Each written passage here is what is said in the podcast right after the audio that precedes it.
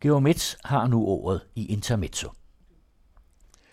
Vælgere, der stemte på Peter Skårup, gjorde det i den rimelige forventning, at han repræsenterede Dansk Folkeparti, i det mindste frem til næste valg, for så vidt også efter. Skårup, den driftssikreste DF-politiker i en halv menneskealder, med karisma som en optøet kulmulefilet, stod altid et skridt i skyggen bag nummer et som lavmældt synonym med DF's moderate fløj af krænkelsesparate småekstremister.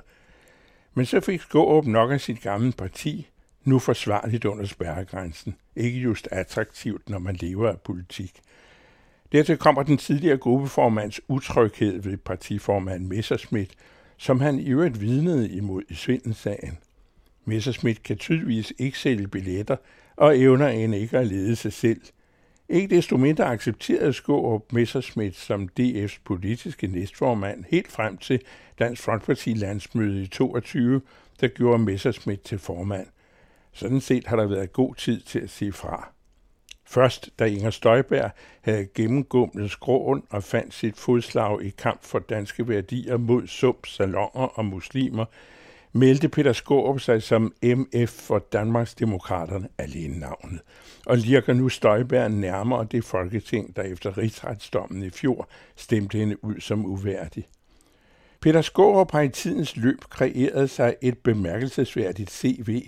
Ved fintællingen har han præsteret at beklæde fremtrædende poster under hele tre partiformænd i konflikt med loven.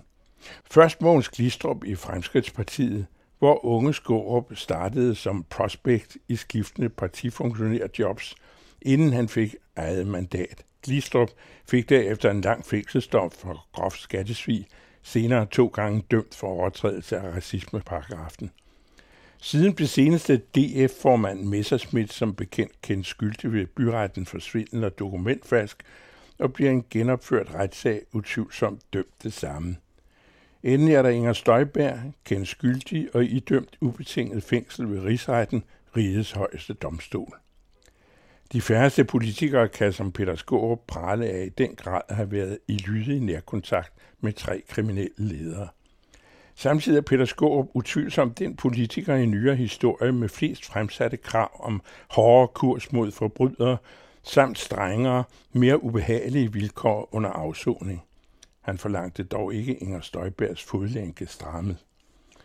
Skårup synes ikke selv at nære betænkeligheder i sit eget levende paradoks. Kriminalitet og kriminalitet er to ting, og kun noget andre begår. Den mangeårige retsordfører understreger gerne den ganske særlige alvor i personfarlige forbrydelser. Nu fikset Glistrup i sin tid godtroende grådige folks selvangivelse, så de ikke skulle betale skat hvilket de selvfølgelig alligevel skulle, og det med klækkelige bøder oveni. Dette begav sig før den kreative for Rasmussen indforstået med Dansk Folkeparti senere ondulerede skattevæsenet til udulighed. Flere kom i Glistrups skattecirkus i stor ulykke. Set i det perspektiv var partifører Glistrups kriminalitet personfarlig. Så er der den tvivlsomme Messerschmidt, hvis brøde dog næppe har været direkte personskadende for andre end ham selv, samt det parti, der nu forsvinder under ham. Men så er der Inger Støjberg, hvis ulovlige forvaltning i høj grad medførte personskade på de urimeligt ramte unge flygtningepar, der ikke var mere barnebrude, end hvad gennemsnitsbrudepar kan opvise i Hadsund. Ingen af Støjbergs såkaldte piger takkede hende mærkværdigvis for udvist omsorg under og efter rigsretssagen. Som nyklækket Danmarks demokrat erklærede Peter Skåb sig i overensstemmelse med Inger Støjberg som forkæmper for snusfornuften. Den vil Skåb fremme under den uværdige Støjberg.